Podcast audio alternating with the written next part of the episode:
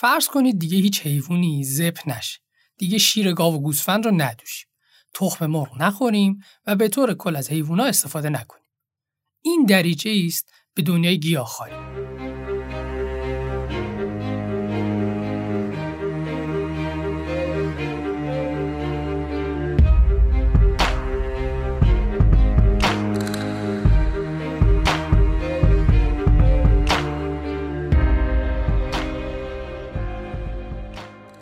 من آرش کلانتر هستم دکتر داروساز دانشگاه علوم پزشکی تهران و این قسمت نهم از فصل دوم پادکست پادداروه حدودای 8 درصد از جمعیت جهان گیاهخوارن و هند با 31 درصد بیشترین تعداد گیاهخواران رو داره. یعنی توی هند تقریبا از هر سه نفر یک نفر گیاهخوارن گمون کنم شما هم مثل من با شنیدن 31 درصد گیاهخواری توی هند تعجب کرده باشید. ولی قراره که توی این قسمت از پیشینه گیاهخواری، خوبیا و بدیاش و همینطور این که اگه بخوایم گیاهخوار بشیم چیکار کنیم بگیم. عزیزانی که می‌خوان شنونده ما باشن می‌تونن ما رو در اپلیکیشن های اختصاصی پادکست مثل Castbox، Apple Podcast، Google Podcast و ما بقیه پادگیرایی که وجود دارن search کنن و گوش بدن. برای همراهی بیشتر با ما هم می‌تونید پاددارو رو با spell POD DAROU از طریق اینستاگرام، توییتر و تلگرام دنبال کنید. اگر از این پادکست خوشتون اومد، پاددارو رو به بقیه هم معرفی کنید. در مورد وگان ها و وشتریان ها که جلوتر فرقشون رو بهتون میگم شاید تو 20 سال اخیر بیشتر از هر وقت دیگه شنیده باشیم. ولی گیاهخواری از زمان خیلی خیلی قدیم و از جایی میاد که آرامش روح و ذهن اهمیتی بالایی داره. یعنی شرق هند. توی هند پیروان بودا و برحما بودا به دلیل اخلاق و ریاضتی که داشتن حیوانات رو برای غذا نمیکشتن. آینای برحمایی و هندو هم این روش رو در پیش گرفتن و حیوانات رو برای غذا نکشتن. از همه مهمتر گاو رو. بوداییسم و باقی آینای مردم هندم باعث شد این مدل از تغذیه به سایر کشورها هم سرایت کنه. ولی خب این بین تحریف هم شد و توی یه سری از کشورها خوردن ماهی به رژیم غذایی بدون گوشت اضافه شد. روم باستان و مصر باستان هم از این قافله جا نموندن و کسایی مثل فیساغورس شروع کننده این روش تغذیه بودن و بعد از اون افلاتون هم این راه رو ادامه داد. طبیعیه که وقتی این دو نفر این روش رو در پیش گرفتن بعضی از پیروانشون هم از اونها تبعیت کردن. چیزی که شاید برای ما ایرانی خیلی جالب باشه اینی که توی ایران هم این مسئله گیاهخواری وجود داشته. مثلا زمان زرتشت ای بودن که این تغذیه رو در پیش گرفته بودن. حالا اینکه بر مبنای چه فلسفه‌ای بوده یا منشأ شروعش چی بوده رو توی تاریخ چیزی ذکر نشده. اما سوالی که پیش میاد اینه که چرا اصلا نباید گوش بخوریم؟ گفتن تک تک دلایل با شرح و فصل حتما مصنوی هفتاد من میشه. اگر به صورت کلی بخوام بگم گیاهخواری چند دلیل عمده می‌تونه داشته باشه. اقتصادی، اخلاقی، زیست محیطی و مدنی.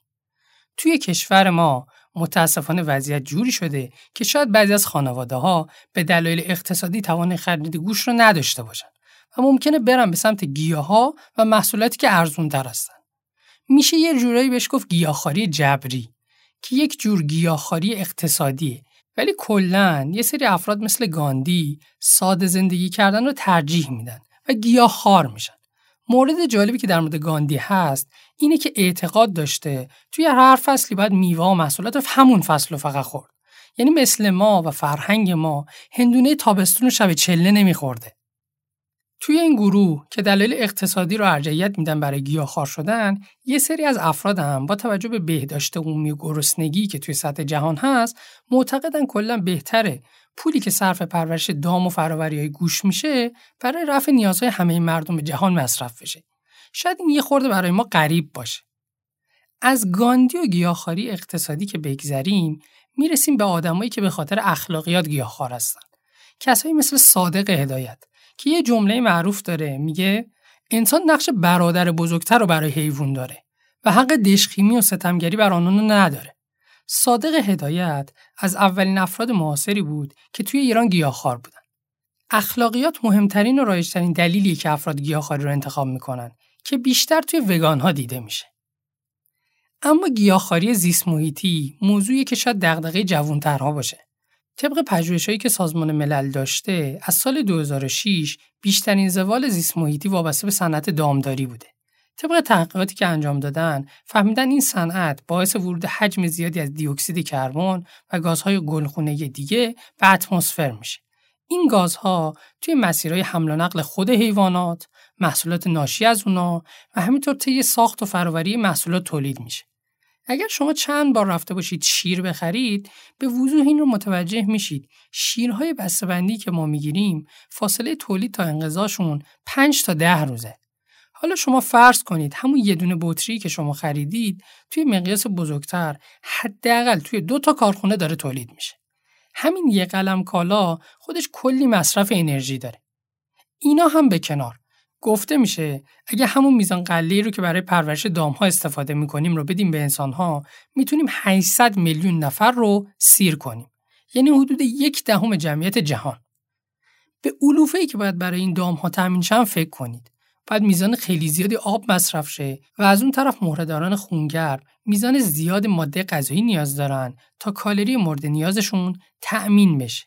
همین میزان انرژی اگر صرف پرورش موجودات دیگه مثل کرم ابریشم یا سوسک آلمانی بشه می‌تونه موجودات رو با بازدهی بیشتری برای خوراکمون پرورش بدیم.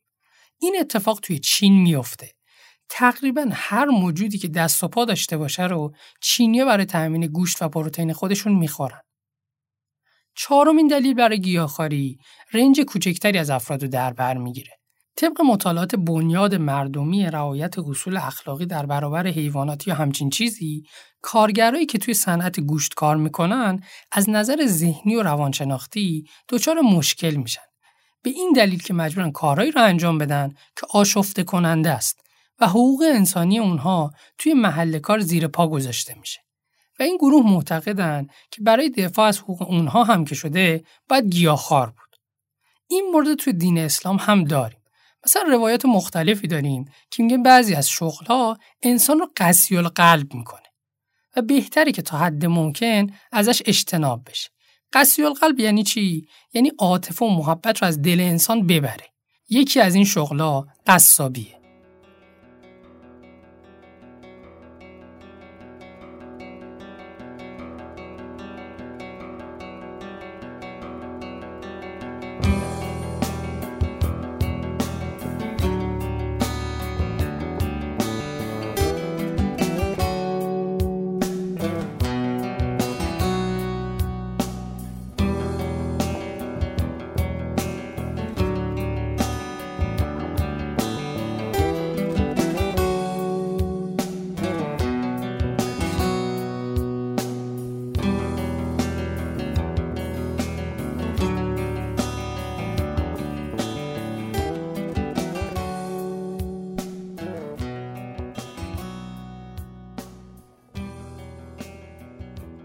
احتمالا شما هم گیاهخواری رو با وگان ها یا گیاهخواری مطلق بشناسید. وگان ها گروهی از گیاهخوارانن که رژیم نسبتا سختی رو از نظر یک همه چیز خار دارن. این گروه هیچ محصول حیوانی رو نمی‌خورن. تاکید می‌کنم هیچ محصولی و به دلیل اخلاقی حتی اصل و ژلاتین رو هم استفاده نمی‌کنن. و استفاده از محصولاتی که از حیوانات به دست میاد مثل چرم، ابریشم و همینطور پشم هم استفاده ندارن. حتی محصولات آرایشی که توشون مواد حاصل از حیوانات استفاده شده هم استفاده نمی‌کنن.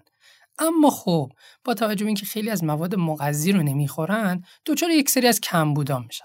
مثلا کمبود آهن زینک امگا 3 ویتامین B12 که اینها رو باید حتما با مکملا جبران کنن. گروه دوم لاکتووشتریانا هستن. لاکتووشتریانا به سختگیری وگان ها نیستن اما مثل هر گیاهخوار دیگه ای گوشت خط قرمزشونه. ولی لبنیات رو دوست دارن و استفاده می‌کنن. اینها باز هم مثل وگان ها تخم مرغ رو به هیچ وجه استفاده نمی‌کنن. یه دسته دیگه از گیاهخوارا اوبووشتریانا هستن. یه جورایی در مقابل لاکتووشتریانا قرار می‌گیرن. چون لبنیات نمی‌خورن ولی تخم مرغ و وعده غذاییشون حذف نمی‌کنن. البته اشتراک این دو گروه لاکتوووشتریانا هستن که میشه اونا رو پدران گیاهخواری دونست. و از لفظ وشتریان یا گیاهخوار بیشتر برای این گروه استفاده می‌کنن. آینای بوداییسم و هندویسم طرفدار این نوع از تغذیه بودن و اگه سریال بین باشید بعید فرنز رو ندیده باشید. فیبی فرنز اصلا گوشت نمی‌خوره ولی لبنیات و تخم مرغ رو استفاده می‌کنه. اون یه لاکتوو وشتریان بوده. یه سری رژیمای نیمه گیاهخواری هم داریم که فرق گوش رو به طور کلی از غذاش حذف نمی‌کنه. مثل رژیم پستاریان اگه البته درست تلفظ کرده باشم که توش خوردن ماهی آزاده یا رژیم پلوتاریان که میشه از گوشت پرنده ها توی غذا استفاده کرد. توی این دو رژیم آخری که گفتم خوردن لبنیات و تخم مرغ هم آزاد. تا الان شاید به خودتون فکر کرده باشید که اه خب رژیمای نیمه گیاهخواری خیلی خوبه و وگانا دیگه خیلی سخته. اما دو تا رژیم غذایی دیگه وجود داره که از وگان خیلی سخت داره. فروتاریان و راوگانیسم. فروتاریان این مدلی که فقط میوه ها و دونه ها رو می‌خورن. راوگانیسم یا همون خام گیاهخواری هم که سخت ترین شیوه گیاهخواریه همون وگانایی که میگن نباید غذای گیاهی رو حتی پخت چون خامش مواد غذایی خیلی بیشتری داره.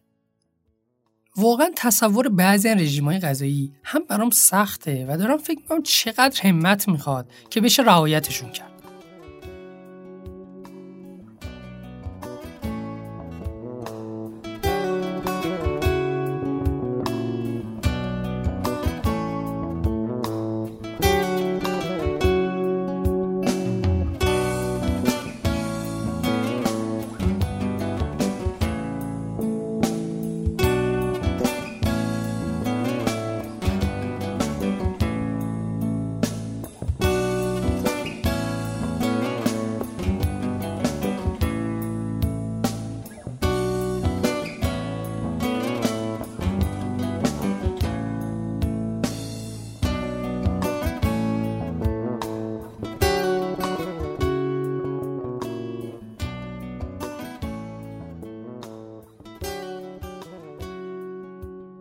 وقتی که رواج گیاهخواری بیشتر شد یعنی دهه 50 میلادی. همه به دنبال این رفتن که معایب این رژیم غذایی رو در بیارن. ولی با تحقیقاتشون متوجه اثرات مثبتش هم شدن. چیزی که توی دهه های 60 و 70 میلادی بیشتر و بیشتر بهش پرداخته شد. نمی‌دونم چقدر آشپزی کردید ولی اگر گوش پخته باشید می‌بینید که خودش به اصطلاح روغن پس میندازه. پس یعنی گوشت چربی های زیادی رو توی خودش داره. کسایی که رژیم گیاهخواری دارن مسلما چربی کمتری دریافت می‌کنن و از نظر قلبی عروقی دچار بیماری کمتری میشن. و اینکه خاطرتون هست گفتیم وگان ها دچار یه سری کمبودا میشن. با این حال یه سری از مواد مغذی دیگه بهشون بیشتر از رژیمی که مردم عادی دارن می‌رسه. مثل منیزیم و پتاسیم که توی تنظیم فشار خون اثر دارن. یا فولیک اسید که توی ساخت به اصطلاح خون که همون گلبولای قرمز با ماشه نقش داره. و احتمالا در مورد آنتی اکسیدانا زیاد شنیده باشید. اینا مولکولایی هستن که تخریب سلولا توسط یه سری عوامل خطرناک جلوگیری می‌کنن. و می‌دونید که آنتی اکسیدانا مثل ویتامین E و C توی میوه و سبزیجات به شدت یافت میشه. یا مثلا phytochemical ها که می‌تونیم بهشون بگیم سیستم ایمنی گیاه. که اونا رو در برابر موجودات مزاحمی مثل قارچ ها حفاظت می‌کنن. این phytochemical ها برای بدن ما هم می‌تونن اثرات زیاد و خیلی متفاوتی داشته باشن. با حضور همه این مواد مفیدی که توی رژیم گیاهخواری به بدن ما می‌رسه، risk factor های بیماری مزمنی مثل دیابت نوع دو، زوال عقل، بیماری کلیوی، آرتریت روماتوید، آلرژی ها و سنگ کیسه صفرا کاهش پیدا می‌کنه. با گریزی که به محتویات رژیم گیاهخواری داشتیم دیدیم که توی گیاهان میزان زیادی از مواد وجود داره که می‌تونه ریسک بیماریایی که برای ما حیولا هستن رو کاهش بده. مثال بارزش هم میشه سرطان.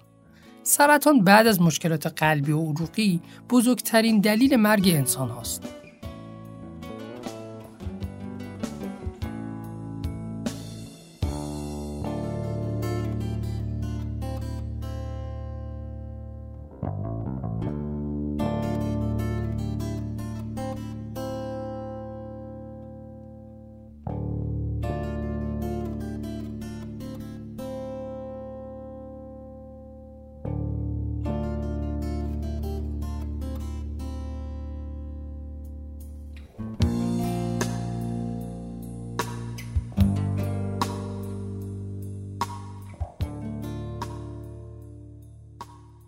مصرف این حجم از مواد آنتی اکسیدان و phytochemical ها شاید فکر کنید همه سرطان ها بارو بندیلشون رو جمع می‌کنن و میرن.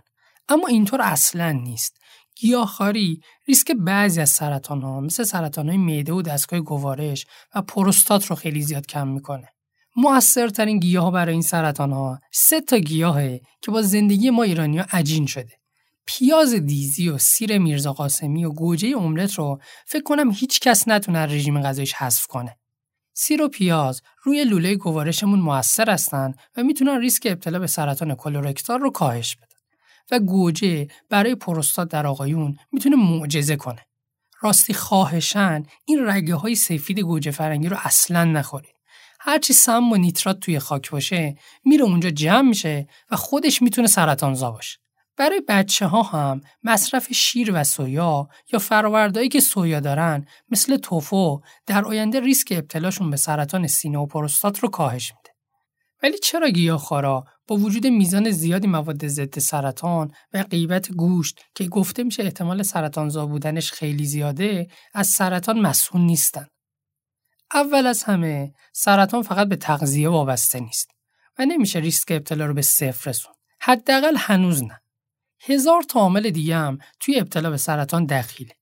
دوما گیاهخوارا کمبود یک سری مواد غذایی مثل ویتامین دی رو حس می‌کنن که خودش می‌تونه زمینه ساز بیماری باشه.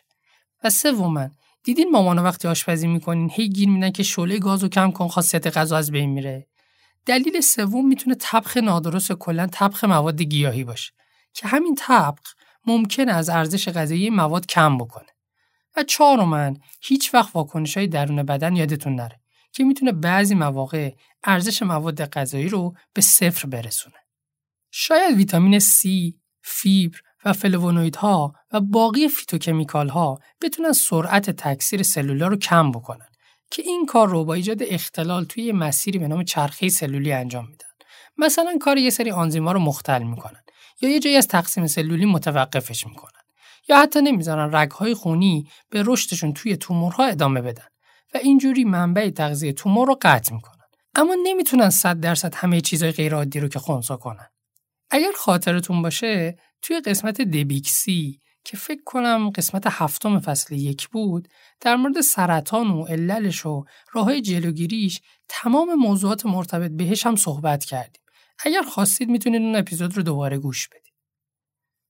غیر از بعضی از سرطان ها ما ریسک خیلی از بیماری های دیگر رو می‌تونیم با رژیم های گیاهخواری کاهش بدیم. خیلی مهم نیست وگان باشیم یا وشتریان یا عضو هر گروه دیگه. مهم اینه که بتونیم از مواد غذایی استفاده کنیم که به سالمترین شکل ممکن فراوری شدن. گیاهخوارا با مصرف درست مواد غذایی می‌تونن ریسک ابتلا به بیماری مثل چاقی و به تبع اون دیابت بیماری قلبی عروقی و فشار خون رو به شدت کاهش بدن.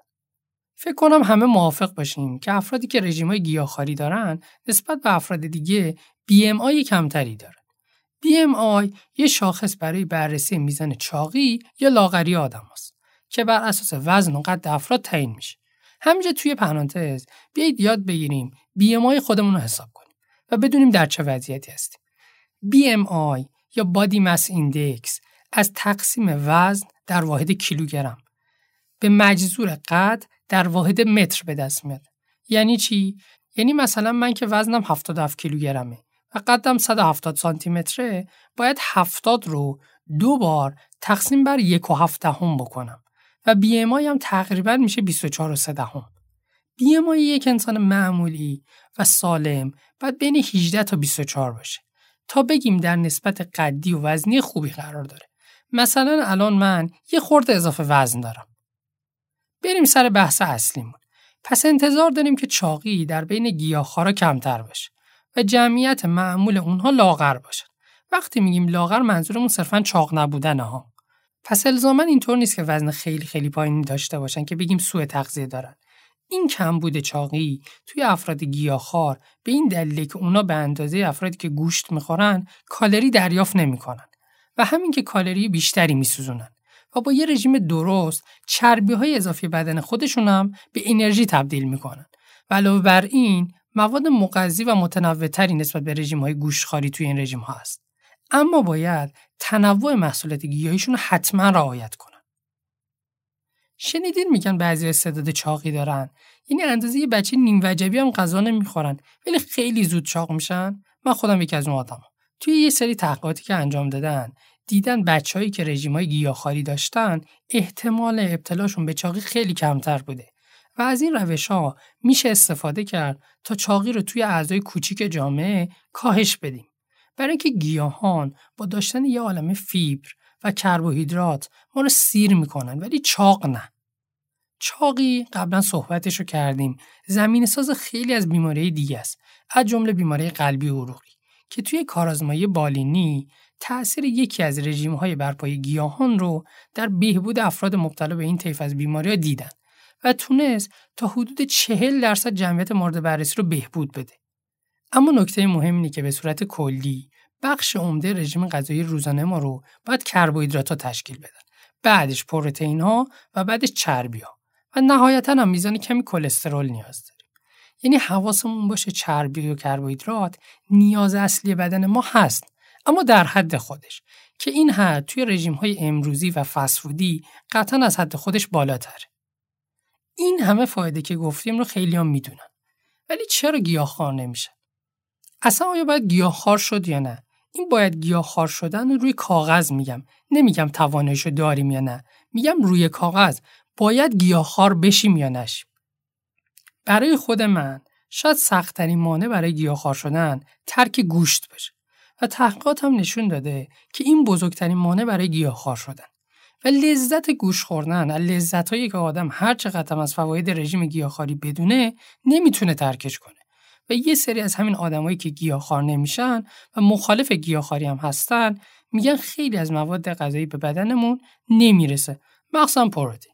که تحقیقات ساز مخالف با این تفکر رو زده. یعنی یه فرد گیاهخوار با یه فردی که گوشت هم می‌خوره تفاوت چشمیری توی میزان پروتئین بدنشون نداشتن. چون میشه از یه عالم گیاه دیگه پروتئین رو تامین کرد. مثلا سویا علاوه بر که بخش از پروتئین بدنمون رو می‌تونه تامین کنه و همینطور LDL که یک نوع کلسترول رو کاهش بده. یکی از موادی که باید از طریق غذا تامینش کنیم آهنه. کم بود آهن به طور کلی در خانمها بیشتره. یکی از دلایل اصلیش هم خونریزی ماهانشونه رژیم های گیاهخواری آهن کمتر رژیم های همه چیز خاری دارن. با اینکه توی منابع گیاهخواری میزان آهن خوبی هست ولی اونقدر هم جذب خوبی توی بدن ندارن. اگرچه گیاهخوارا می‌تونن آهن رو با مصرف بیشتر موادی مثل لوبیای قرمز و سیاه، آب گوجه فرنگی و یا حتی کلم به دست بیارن. ولی خب باید میزان خیلی بیشتری مصرف کنن. در کنار اینها وجود ویتامین C توی رژیم گیاهی هم می‌تونه جذب آهن رو بیشتر کنه. پس یه جورایی در کل میشه گفت با انتخاب مواد گیاهی درست میشه از کمبود آهنم جلوگیری کرد.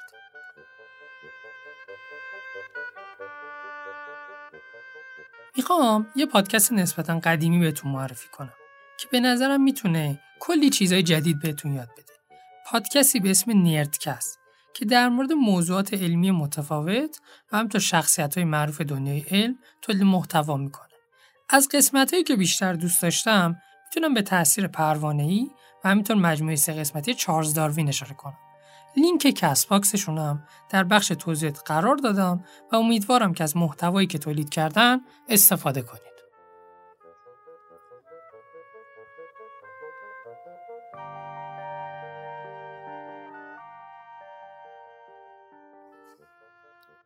ویتامین دی و کلسیوم دو تا یار جدا نشدنی از همن که می‌تونن مانع بزرگی باشن سر راه گیاهخوارا. و حتما حتما بعد از گیاه های غنی از کلسیوم استفاده کرد. مثل توفو، خردل، شلغم و کلم. البته یه سری گیاه های دیگه هم هستن که کلسیوم خوبی دارن ولی جذبشون باز هم پایین تره. یار کلسیوم یا همون ویتامین دی باید توی غذاها حتما باشه. یا غذاها باش غنی بشه. که در مورد وگان ها این مورد قابل توجه تره. اگر وگان هستید کمبود ویتامین دی دارید. باید حواستون به نور خورشید هم باشه. و همینطور غذاهایی که می‌خورید حداقل باید غنی شده با ویتامین دی باشه. توی دوران کرونا هم خیلی همون از مکملهای ویتامین دی استفاده می‌کردیم و می‌کنیم. و شاید قبل از اون از قرصای ویتامین B و یا به کمپلکس استفاده می‌کردیم. که یکی از نگرانی ها در خصوص رژیم های گیاهخواری یکی از ویتامین های همین خانواده یعنی به دوازده. ما نیاز داریم به این ویتامین تا بتونیم تقسیم سلولی و در نتیجه خونسازی رو داشته باشیم. همینطور اینکه ویتامین B12 برای کارکرد سلول عصبی ما خیلی مهمه و کمبودش می‌تونه ما رو دچار یه سری مشکلات عصبی و روانی مثل سایکوز کنه. یا مثلا فرد نمی‌تونه عضلاتش رو با هم هماهنگ کنه. یا بدنش بیهس میشه و حتی تمرکز فرد ممکنه کاهش پیدا کنه در خصوص بچه ها هم کمبود B12 می‌تونه منجر به این بشه که بچه بی تفاوت بشه علاقه خاصی نداشته باشه یا حتی سر پیشرفت مغزش سختتر بشه. این ویتامین رو نه جانور می‌سازه و نه گیاه بلکه باکتریا میسازنش. وگانا بیشتر باید نگران به دوازده باشن چون هیچ غذای جانوری استفاده نمی‌کردن و بیشتر منابع این ویتامین محصولات حیوانی هن. که همین خودش می‌تونه روی بیماری قلبی و عروقی اثر بدی داشته باشه. پس اگر وگان هستید با پزشکتون حتما باید مشورت داشته باشید و مکمل ها و منابع غنی شده از B12 رو حتما استفاده کنید. زینک ماده دیگه که فکر می‌کردن باید مخصوصا در وگان ها کمبودای زیادی رو ایجاد کنه.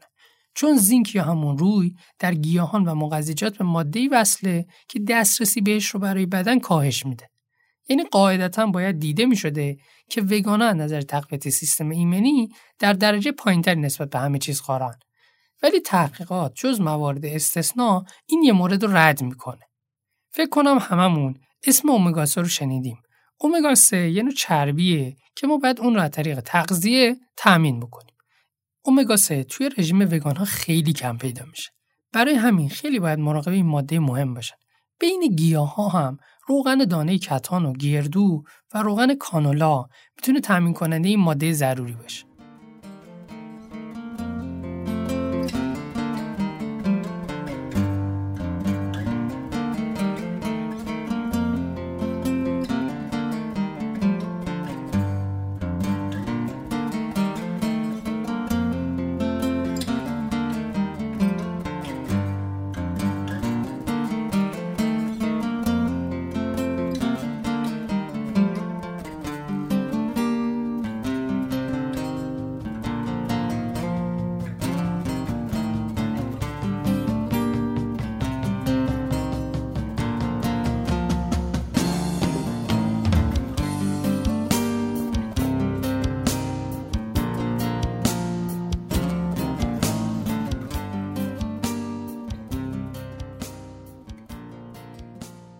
همه این سختی های گیاهخواری یه طرف درست کردن غذای گیاهی یه طرف. این غذاها غذایی نیستن که بشه توی هر رستورانی پیداشون کرد. یا اگه هم بشه پیدا کرد تنوع خیلی کمتری دارن نسبت به غذایی که توشون از گوشت استفاده شده. حالا طبخ همین غذاها توی خونه کلی زمان می‌خواد و کلی تکنیک که بتونی خوب اون غذا رو مزهدار بکنی. ولی شما گوشت رو با پیاز بذار رو اجاق یکم نمک هم بریز روش. بعدش با نون یا برنج میلش کن. میشه غذای کامل و خوشمزه. ولی مثلا گیاهی مثل کدو مزهدار کردنش کار حضرت فیله. همین آشپزی و در دسترس نبودن خیلی از گیاه ها یکی از مهمترین دلایلیه که یه انسان نخواد گیاه خار بشه. مثلا من روغن دانه کتان یا کانالا رو اگر از اسقرهای بقال محلمون بخوام با جارو میفته دنبالم. حالا اونایی هم که تصمیم می‌گیرن برن گیاه خار بشن کلی مشکل دارن. مثلا هی باید برن پیش دکتر تغذیه تا مشورت بگیرن بعد اطلاعات سخت به دست میاد. همین طرز تهیه غذاها خودش کلی داستان داره. بعد باید غذای درستی رو پیدا کنن که جایگزین گوشت باشه. خب اینا دردسر دیگه. به قول شیرازی ها آمو کی میره اینم راه رو؟ با این توضیحات حالا اگر گیاهخوار شدیم حتما باید کلی غذای جدید یاد بگیریم و همش غذای جدید بپزیم. نه قاعدتا. می‌تونیم همون غذای قدیمی رو با جایگزین کردن موادی که نمی‌خوریم بپزیم. مثلا می‌تونیم کیک که میپزیم به جای تخم مرغ از سس سیب یا موز استفاده کنیم. یه مقداری از اینا برای خود من هم عجیبه. بعد مثل اینکه آب نخود جوشیده شده رو اگر هم بزنیم یه حالت فوم می‌گیره که میشه به جای تخم مرغ ازش استفاده کرد. ولی خب هیچ کدوم اینها مزه واقعی خود تخم مرغ رو ندارن. اهمیت کلسیوم که در موردش صحبت کردیم. برای این ماده مهم حتما باید از شیر استفاده کرد. شیر برای یه وگان می‌تونه بر پایه آجیل ها باشه. مثلا شیر بادوم که طرز تهیهشون توی اینترنت هست و شیر سویا که بهش یه جا اشاره کردیم. ولی این شیر محبوبیتش ممکنه برای خیلیا به اندازه شیر عادی نباشه. گوشت اولین چیزی که توی یک رژیم گیاهخواری و مخصوصا وگانیسم حذف میشه. حالا گوشتی که حذف شد می‌تونه چه جایگزینی داشته باشه؟ مثل هر ماده دیگه ای گوشت هم جایگزین داره. همون توفای معروفی که چندین و چند بار ازش اسم بردیم بهترین جایگزین برای گوش می‌تونه باشه. چون که مثل یک اسفنج میمونه که می‌تونه مواد مختلف رو به خودش جذب کنه و مزهدار بشه. اگر سویا رو تخمیر کنیم ماده به دست میاد که بهش میگن تمپه. اگه درست تلفظ کرده باشم. این تمپه رو می‌تونید مثل گوشت بپزید. بخارپزش کنید یا حتی سرخش کنید. لوبیا رو که دیگه همه می‌شناسیم بگی نگی هم خوشمزه است. با کاهش کلسترول می‌تونه جایگزین خیلی مناسب برای گوشت باشه. حتی اگه نمیخوایدم که رژیم گیاهخواری داشته باشید یه وعده رو در هفته به غذایی با لوبیا اختصاص بدید. نه قرمه سبزی ها که خودش گوشت داره. ولی یه غذایی که بیس لوبیا داشته باشه می‌تونه جایگزین خیلی خوب برای گوشت باشه. اگر به گلوتن حساسیت دارید سیتان نخورید. سیتان هم جایگزینیه برای گوشت که از گلوتن گندم به دست میاد و بعد از طبخش مزه و بافت گوشت رو خواهد داشت. گفتیم حساسیت یه سری از افراد به بادمجون حساسیت دارن. ولی خب اگه با بادمجون اوکی هستید می‌تونید مواد مغذی گوش رو از اون هم جذب کنید. اما به نظر خود من قارچ از بین همه این اسمای عجیب و غریب در دسترسترین و خوشمزه ترین جایگزین می‌تونه برای گوشت باشه. از گوشت که منبع غذایی مهمی توی خونه ایرانی هاست اگر بگذریم می‌رسیم به پنیر. جومه های ایرانی رو با بوی نون داغ و مزش کنار پنیر و گوجه خیار می‌شناسیم. شاید حذف کردنش از زندگیامون به عنوان وگان واقعا سخت باشه که باز اون هم البته جانشین داره. پنیر توفو و دو تا ترکیب عجیب غریبه دیگه. یکیش اگر بادوم زمینی رو بذاری توی آب و وقتی نرم شد لهش بکنی یه خمیری درست میشه که بهش میگن پنیر بادوم زمینی. و عجیبتر از این مخلوط سیب زمینی و هویج نرم شده است که می‌تونه تدایی کننده پنیر باشه. تا اپیزودمون آموزش آشپزی نشده بریم سراغ ماده بعدی. کره و اصل محصولات دیگه ای که ما به صورت روزمره ممکن ازشون استفاده کنیم. روغن نارگیل و مارگارین یا همون کره گیاهی می‌تونن جایگزین کره صبحونه بشن. و از روغن گیاهی دیگه می‌تونیم موقع آشپزی استفاده کنیم. برای اصل هم از صبونای شیرین دیگه مثل شیره افرا و انگور و همینطور نکتار نارگیل هم میشه استفاده کرد. به جان خودم فقط شیره انگورش خودم شنیدم.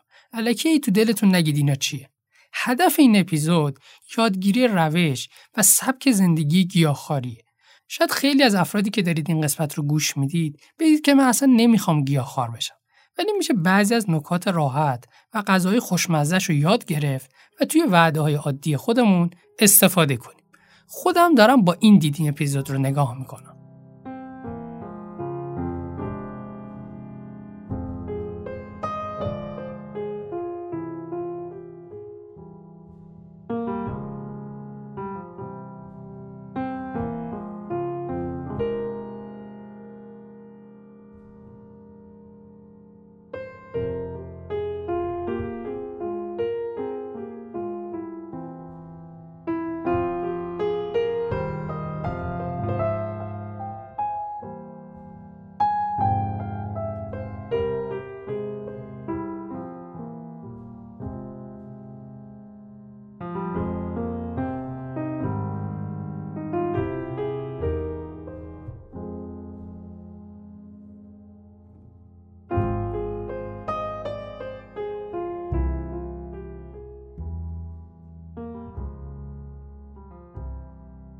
اول اپیزود گفتیم افراد به دلایل مختلفی هم از اخلاقی، اقتصادی، زیست محیطی گیاهخوار میشن.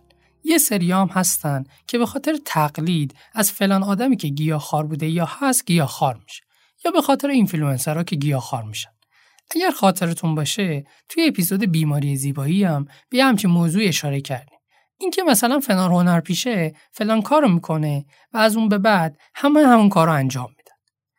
که تحقیقات نشون داده. شروع وگانیسم تو بعضی از مناطق به همین دلیله ولی خب این بین خیلی از گیاهخوارا هم که قبلا این رژیم رو در پیش می‌گیرن دچار تبعیض منفی از سمت جامعه میشن. مثلا دوستاش میگن ای بابا تو هم فلانی رو دیدی جوگیر شدی و گیاهخوار شدی. دیگه هیچی به بدن نمی‌رسه. کمبود فلان و بهمان پیدا می‌کنی. و از این قبیل حرف. ولی خب ما می‌دونیم که با یه رژیم درست تاکید می‌کنم. خیلی درست. هیچ کمبودی قرار نیست متوجه وشتریانا بشه. متاسفانه و جالبانه. فکر کنم یه لغت جدید ساختم. متاسفانه و جالبانه تحقیقات نشون داده این تبعیض ها علیه خانم ها یا افرادی که سن بالاتری دارن بیشتر. در این بین هم ممکنه فرد گیاهخواری برای سلامت بیشتر وارد این رژیم شده باشه. تأثیراتش رو در مدت زمانی که انتظار داشته نبینه مثلا نبینه که وزنش کاهش پیدا کرده اون وقته که ممکنه فرد دچار اختلالات تغذیه‌ای بشه و مشکلاتی براش ایجاد بشه از جمله مشکلاتی که ممکنه ظهور کنه مشکلات خلقی و روانی که خود گیاهخواران توی تحقیقی که انجام شده فکر می‌کردن نسبت به باقی جمعیت نسبت به کسایی که همه چیز خارن وضعیت روحیشون نامناسب تره. این هایی که تا الان گفتیم بیشتر روی خود فرد تمرکز می‌کردن. یعنی فرد با یه سری تغییرات با قبول یه سری شرایط می‌خواد و می‌تونه گیاهخوار بشه. اما هزینه غذای گیاهی که بعضا زیادم هست اونا رو فرد نمی‌تونه کنترل کنه. و برای اینکه بتونه گیاهخوار بشه اگر تمامی موارد دیگه حل شده باشه و نتونه مایحتاجش رو بخره ممکن است تصمیمش منصرف بشه یا حتی اگه بخواد این مشکل رو رفع کنه نیاز به زمان طولانی تری داره و شاید هرگز نتونه به خواستش برسه اینجا یه پارادوکس داشتیم. ما گفتیم یکی از دلایلی که مردم گیاهخوار ممکنه بشن دلیل اقتصادیه. اما اینجا گفتیم غذاهای گیاهی ممکن هزینه بیشتری داشته باشه. این بستگی داره به اون رژیم کاملی که در موردش صحبت کردیم. اگر بخوایم اون رژیم کاملا درست رو رعایت کنیم برای هر ماده غذایی و جایگزینای مناسب رو انتخاب کنیم. این جایگزینای مناسب ممکنه در دسترس نباشند. و به طبع اون برای تهیهش باید هزینه بیشتری صرف کنیم. شاید براتون سوال بشه خب من گیاهخوار شدم و وگان شدم. مثلا چه اتفاقی برام میفته هفته ها ماه اول چطوری میگذره اصلا؟ مسلما تغییر رویه غذایی خیلی سخته. ولی هفته های اول چون ذوق دارید و میزان زیادی از ویتامین C، فیبر و مواد معدنی بهتون می‌رسه انرژیتون بالاست. با گذشت چند هفته رودتون ممکنه بهتر و منظمتر عمل کنه یا ممکنه حتی دچار نفخ بشید. حالا چرا نفخ؟ چون دارید یه عالم موادی رو مصرف می‌کنید که باکتری های روده غذاشون رو ازش تأمین می‌کنن. اونها هم طی فرایندشون گاز تولید می‌کنن. و برای همین دچار نفخ میشید. حتی ممکنه به IBS که بهش سندوم روده تحریک پذیرم میگن مبتلا بشید. یعنی رودتون خیلی خوب کار نمی‌کنه یا مثل قبل نیست و اذیت میشید یا حتی دچار درد در ناحیه روده بشید. اما بعد از یک مدت این رژیم‌ها تاثیرات مثبت خودشون رو نشون میدن و باکتریای روده تنوعشون بیشتر میشه و با اینکه هنوز کاملا ثابت نشده ولی دانشمندا باور دارن این تنوع منجر به بهبود سیستم کلی بدنمون میشه.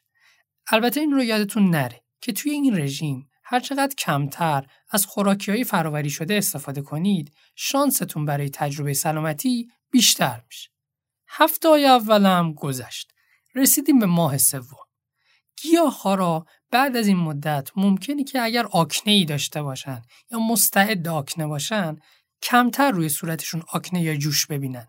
این یه اتفاق خیلی خوب و خوشحال کننده است. ولی اگر مراقب ویتامین دیشون نباشن و از مکملات استفاده نکنن ممکنه دچار کمبود این ویتامین بسیار مهم بشن که حالا خر بیا رو باقالی بار کن. چرا؟ چون کمبود ویتامین دی وقتی خودش رو نشون میده که ذخایر ویتامین دی بدن مصرف شده و این کمبود که توی گیاهخوارا زیاد هم دیده میشه تا بخواد جبران بشه زمان زیادی می‌بره. و با رژیم های گیاهی این جبران سختتر هم هست. اگر شش ماه از کمبود ویتامین دی بگذره کم کم کمبود کلسیوم نمود پیدا می‌کنه. حتی ممکنه کلسیوم از معدن بدنمون یعنی ها جدا بشه تا بتونه یه جورایی کمبود کلسیوم خون رو جبران کنه. ولی این فقط یه تسکین موقت برای کلسیوم خونه.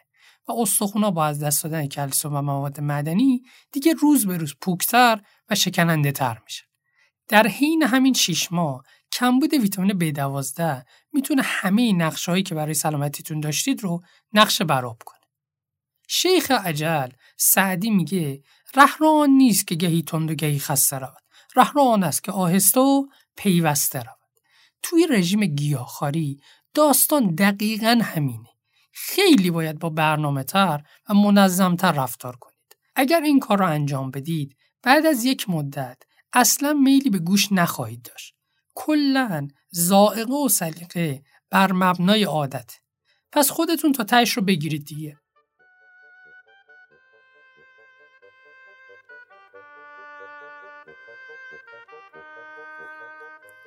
پادکست دومی که می‌خوام بهتون معرفی کنم اسمش رادیو کشورگرافیه. با توجه به اینکه این روزها پادکست قابلیت شنیده شدن به صورت آفلاین رو هم دارن علاوه بر اون هر کسی می‌تونه محتوای مورد نظر خودش رو انتخاب کنه و گوش کنه در نتیجه پادکست ها رشد قابل توجهی داشتن حالا تو یکی از این پادکست ها به نام رادیو کشورگرافی شما می‌تونید با زبان طنز تو قالب یه قصه کوتاه به همراه موسیقی به کشورهای مختلف جهان سفر کنید و تو این وضعیت گرونی دلار و ارزهای خارجی نیازی هم نیست هزینه کنید. حتما پادکستشون رو subscribe کنید و گوش بدید. لینک وبسایتشون رو توی توضیحات قرار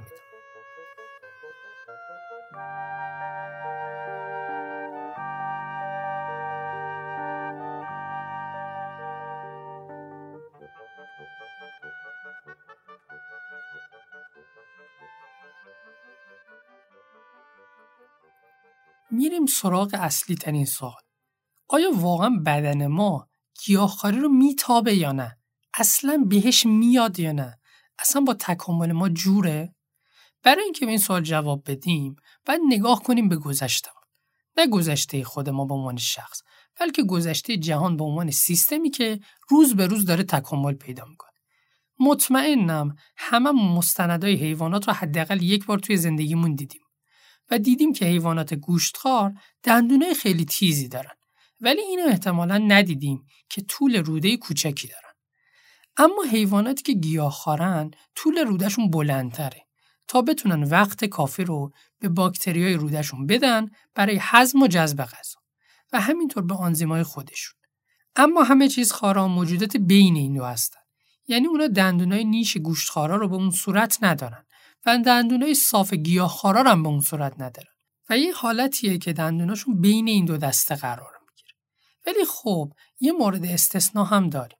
دندون به تنهایی نمی‌تونه تعیین کننده رژیم باشه. مثال نقضش چی میشه؟ پانداها دندونای نیش تیزی دارن. ولی خب بامبو می‌خورن. بامبو هم که می‌دونیم یک نوع گیاه. پس میریم سر فرضیه بعدی. محققا اومدن فامیل انسانها رو همون میمونا و شامپانزه ها باشن لحاظ ژنتیکی بررسی کردن. دیدن که طول روده ما خیلی شبیه اوناست و بخش عظیمی از رژیم غذاییشون رو میوه و آجیلا و همینطور حشرات تشکیل میدن. ولی مقداری هم گوشت می‌خورن. گفتن این که چون روده ما شبیه روده میموناست پس ما هم باید همون رژیم غذایی رو داشته باشیم شاید چندان درست نباشه.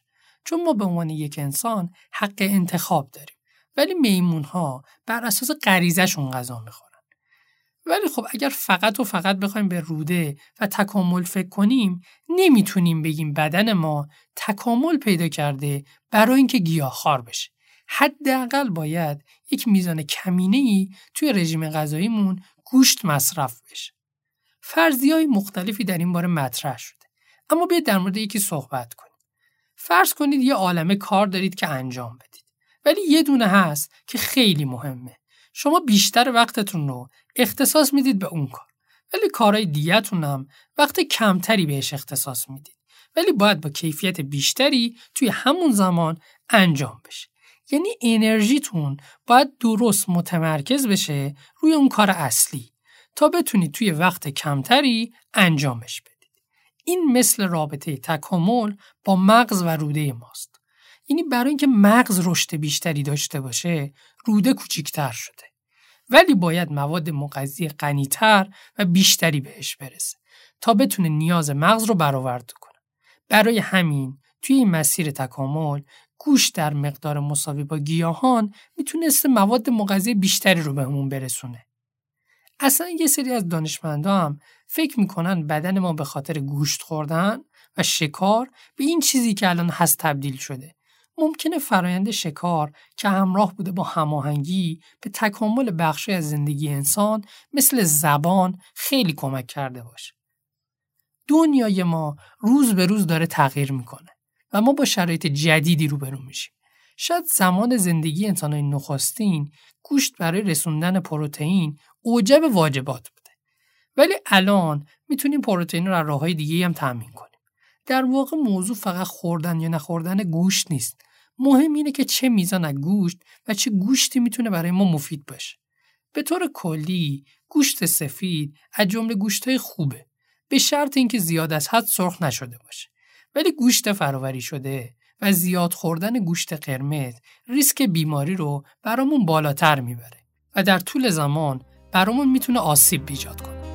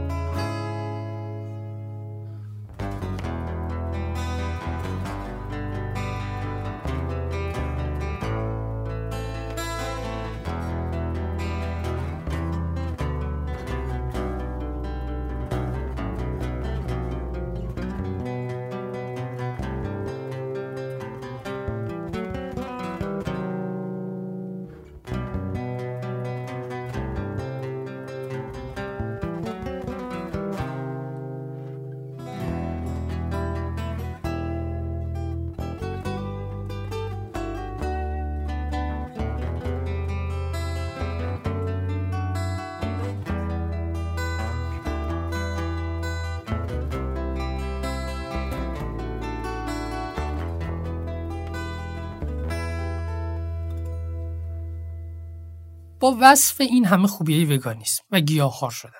و ریسکایی که یک نفر باید به جون بخره. اگه یه وقت خواستیم وگان بشیم باید چیکار کنیم؟ اول از همه آروم آروم باید وگان بشید. ممکنه یکی یه شبه وگان بشه ولی یکی نه. اگر کتاب خورده عادت ها رو خونده باشید توش از تاثیر عادت های کوچیک توی تغییر شیوه زندگی میگه. اینجا هم همون آش و همون کاسه یعنی شما می‌تونید با تغییرات کوچیک توی تغذیه‌تون خودتون رو به سمت وگانیسم هول بدید. مثلا یه هفته شیر رو از سبد غذاتون حذف کنید و به جا شیر سویا بخورید یا صبحونه‌تون رو وگان میل کنید. مثلا پنیر نخورید دیگه. و همینطور کم کم وعدهاتون رو به سمت وگان شدن پیش ببرید. وگانیسم دنیای ماجراجویی می‌تونه باشه براتون. می‌تونید غذاهای خیلی خیلی جدید رو امتحان کنید. مثل اینکه چطور می‌تونید موادی که به نظرتون خیلی دلچسب و خوشمزه نیستن رو به وعده خوشمزه سالم تبدیل کنید. برای وگان شدن و تجربه زندگی با تغذیه جدید ممکنه به چالشهایی بر بخورید که بخوان شما رو از وگان شدن منصرف کنند اما اگر دلایلتون برای تبدیل شدن به یک وگان محکم باشه و به قولی از ته دلتون بخواید وگان بشید اون وقت می‌تونید با به یاد آوردن اون دلایل روی تصمیمی که گرفتید مصممتر قدم بذارید. اگر بخواید وگان بشید ممکنه با حجوم حرفای منفی آدما روبرو بشید. ولی شما می‌تونید با مهربونی و شوخی کوچولو بهشون نشون بدید که فقط شیوه غذا خوردنتون عوض شده و حتی می‌تونید یه وعده برشون فراهم کنید تا بهشون ثابت شه وگان بودن خوشمزه هم می‌تونه باشه. اگر با خودتون فکر می‌کنید وگان شدن ممکنه شما رو محدود بکنه و نتونید یه وعده برید خونه دوستاتون قصهش رو نخورید. برای اینکه می‌تونید غذا رو با خودتون ببرید یا می‌تونید دوستاتون رو ببرید بیرون و شما هم غذای گیاهی بخورید. یا می‌تونید راحت باشید و اگر غذا گوشتی بود شما نوشیدنی بخورید.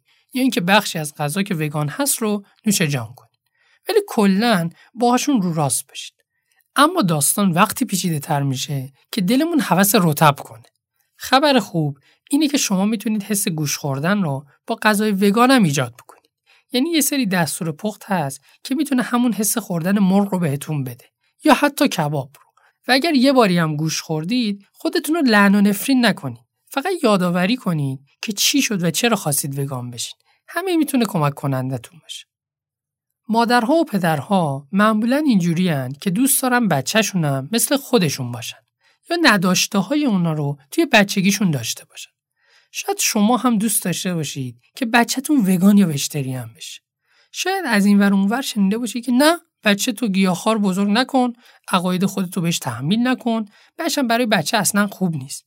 دوست داری بچت کلی مشکل تغذیه‌ای و قلبی و فلان و بهمان پیدا کنه؟ اول از همه بگم که تحمیل عقاید اصلا هیچ ربطی به وگانیسم و اینا نداره. وگان بودن نوعی غذا خوردن و همه خانواده ها برای سلامت بچهشون تا یه حدی خورد و خوراکشون رو کنترل می‌کنن تا بچه ها مریض نشن. به شخصه دارم میگم اگه خورد و خوراکم کامل دست خودم بود یه سری چیپس و پفک و آلوچه میخوردم. پس این داستان تحمیل عقایدم چیز درستی نیست. همونطوری هم که اول اپیزود گفتیم با به تعادل رسیدن یه رژیم وگان از خیلی از مشکلات ناشی از کمبود موادی مثل کلسیوم و ویتامین B12 میشه جلوگیری کرد. ولی اگر اینها را رعایت نکنیم مثل پسر بچه 14 ماهی که به خاطر رژیم نادرست گیاهی دچار بیمار قلبی شده بود میشیم. شما می‌تونید حتی از نوزادی بچه هاتون رو وگان بار بیارید. همون شیر مادر خودش وگانه. ولی اگر مادر نمی‌تونست شیر رو فراهم کنه یا در اثر شرایط دیگه که نوزاد نباید شیر مادر رو استفاده کنه از فرمولاسیون های برپای سویا میشه استفاده کرد. و حتی اگر آلرژی توی بچه دیده بشه فرمولاسیون های دیگه هم برای این استفاده هست. طبق نظر سازمان های آمریکایی و بریتانیایی رژیم های غذایی رژیم وگان برای هر سنی مناسبه. حتی متخصصین تغذیه کودکان رژیم هایی رو تمرین می‌کنن تا بچه ها سالم بتونن یک وگان باشن.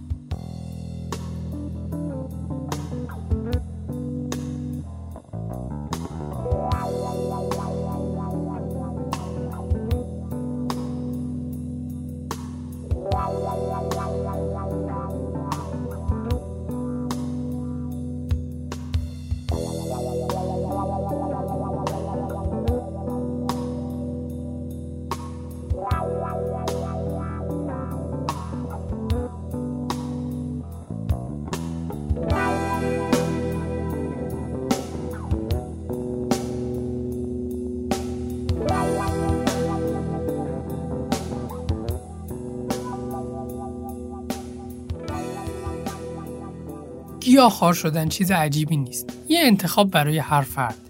شاید مثل لباس پوشیدن. گوش خوردن هم یه انتخابه. پس این دوتا فرقی با هم ندارن. ممکنه گیاهخوارا بخوان کسایی که گوشت می‌خورن رو به سمت گیاهخواری بکشونن. ولی این هم راه داره. و با سرزنش کردن و, و به قولی تاقچه بالا گذاشتن نمیشه کسی رو به سمت چیزی برد. و کسایی که گوشت می‌خورن هم یادشون باشه که گیاهخوارا بر اساس خواست خودشون غذای متفاوتی می‌خورن که شاید دلچسب نباشه. ولی حق نوع غذایی که می‌خورن دست کسی نیست و اول و آخر دست انتخاب خودشونه. اگر آخر این اپیزود دوست داشتید گیاهخوار بشین حتما با تحقیق و علم به این قضیه واردش بشید و در صورت رفتار نامناسب اطرافیانتون بهشون نگید که وشتریان شدید. اینطوری شاید پروسه براتون راحت تر باشه. یا حداقل تدریجی بگید. به هر حال این یه انتخابه. که می‌تونه تا آخر عمر هم ادامه پیدا کنه یا یک تجربه که هر از چنگاهی مزش رو بچشید یا شاید هم فقط برای یک زمان کوتاه مدت امتحانش کنید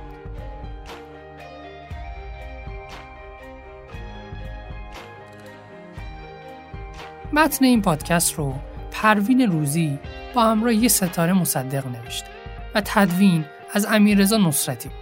جا داره از زحمات باقی تیم پاددارو که توی بخشای مختلف تلاش می‌کنن تشکر کن. بدون اونها پاددارو معنی نخواهد داشت. ما می‌خوایم سالم باشید.